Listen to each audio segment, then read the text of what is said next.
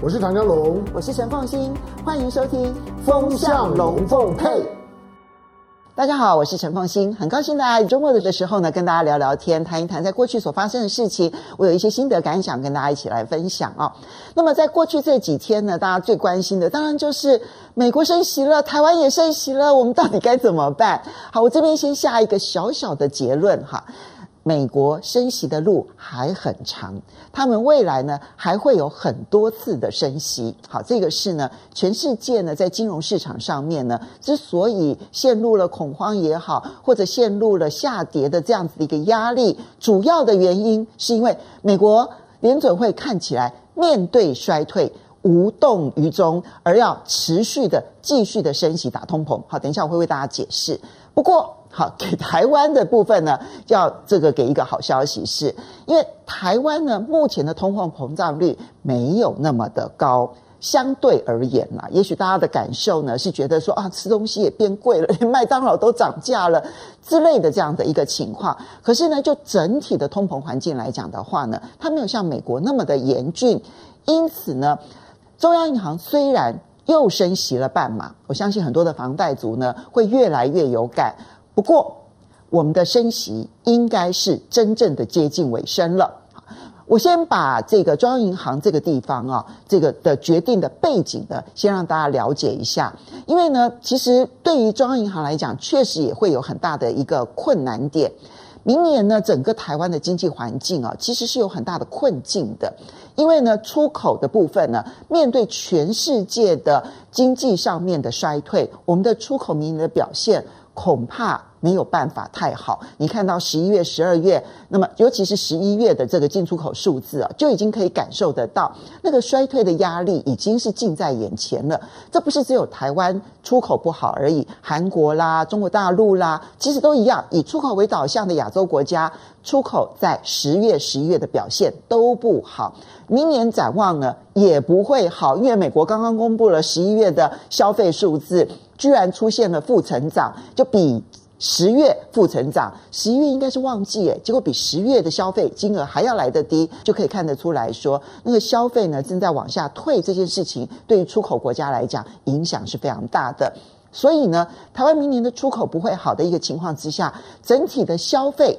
台湾内部的消费。恐怕呢也没办法太好。那在这种环境之下呢，我们的物价推动上涨的动力其实没有那么的强。尤其是呢，我们现在在这个呃物价上面呢，那么我们跟美国不一样的地方是我们没有那么严重的薪资通膨，就是由薪资成长所带动的通膨。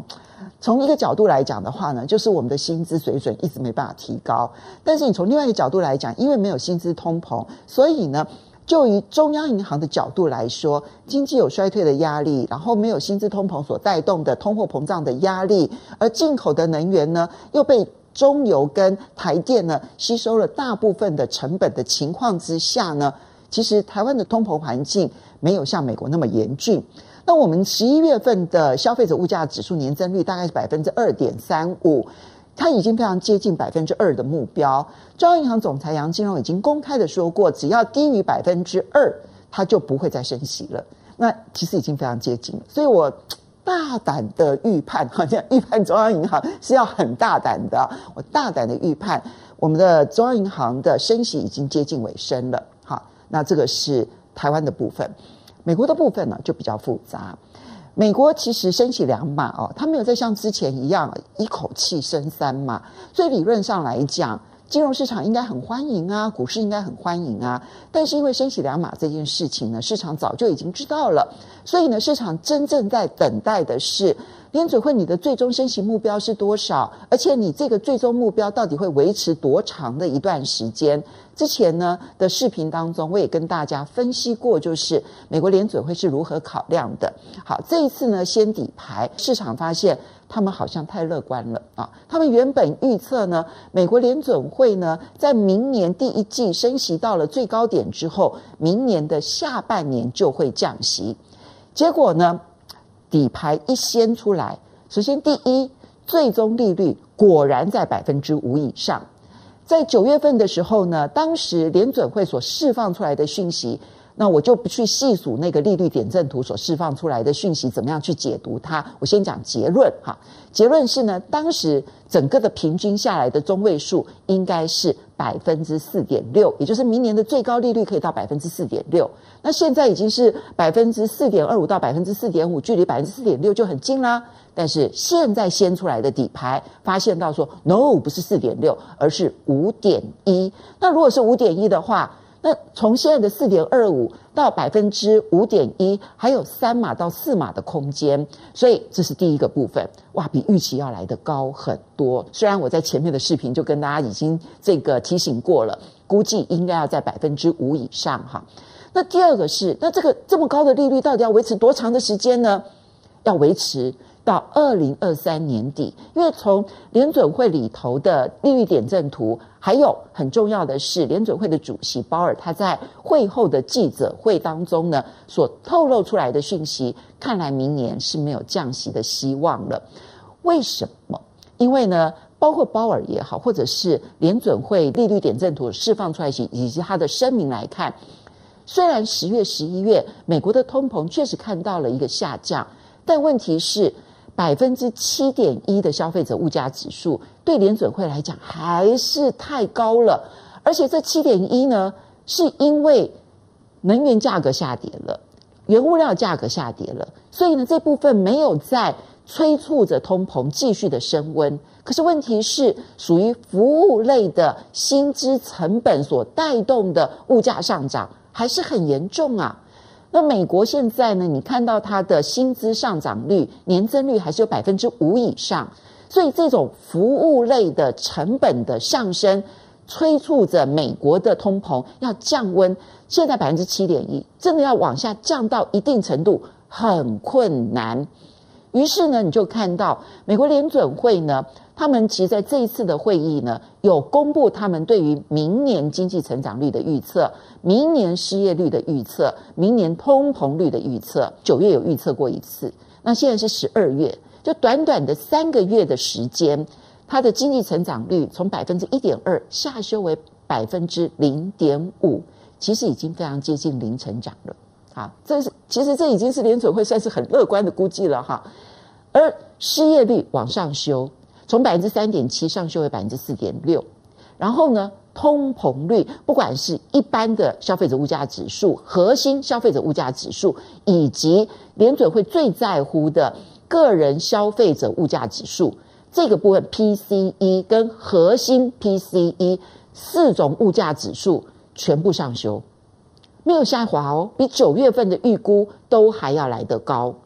你就知道说，虽然看到十月的通膨往下降，十一月的通膨往下降，可是联准会所看到的资料，让他们知道说，通膨这场战争还没有打赢，相反的，明年还很严峻。这就是为什么联准会呢不肯松口，说明年会降息的主要原因，因为通膨这场战役还没有打完。联准会必须要走更长远的路，让利率呢拉到更高，而且要维持更长的时间。这是就通膨这个角度来看，而这个市场呢现在担心的一个现象就是，过去啊，在美国股市里头啊，有一个很吊诡的情况。我们觉得股市是经济橱窗，对不对？可是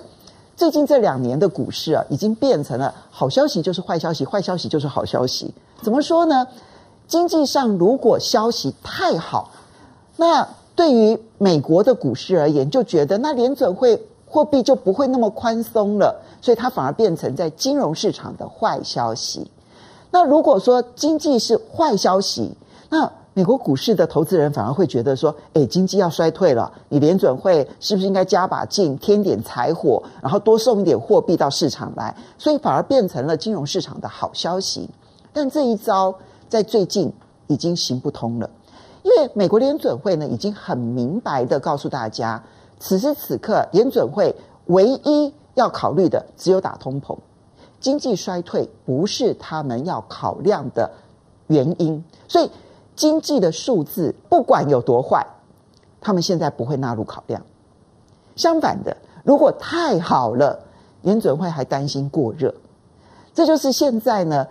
经济就算出现了一些嗯不好的讯息，比如说嗯消费者的这个消费力道开始往下跌落啦，等等的这一些有一些些经济成长放缓，甚至有一点衰退的这些讯息，它不会动摇联准会的货币政策。这个时候经济上的坏消息，它就是扎扎实实的坏消息了。所以，我们刚刚先看到的是，因为通膨，联准会一定要紧缩货币，升息的路还没有走完，看起来还有相当长的一段路要走，而且要维持相当长的一段时间。而经济基本面的部分，美国刚刚公布了十一月消费的这个情况，结果意外的，那么比预期下滑的还幅度还要大很多。这件事情就凸显出来，现在通膨确实已经让美国的消费者开始缩紧他的荷包。当然，其实这早就应该要反映出来了，因为你看到这个呃，台湾啦、韩国啦、中国大陆啦，十月、十一月的出口，其实也已经可以见到一些些端倪。因为这些出口的负成长，其实正是因为美国啦、欧洲啦，它的订单减少。所以，美国现在呢，面对的压力，这个经济大环境的压力，当然它的大环境的压力不是只有它一个在承受，应该是说全世界都会面对的一个大的环境的压力，就是通货膨胀这场战争还没有打赢，货币紧缩还要持续，而经济衰退的寒冬已经来临了。所以，美国打通膨的这条路呢，还在继续在路上 keep walking，哈，继续的要往前进。那唯一就是台湾可能在货币政策上面紧缩这件事情呢，可能会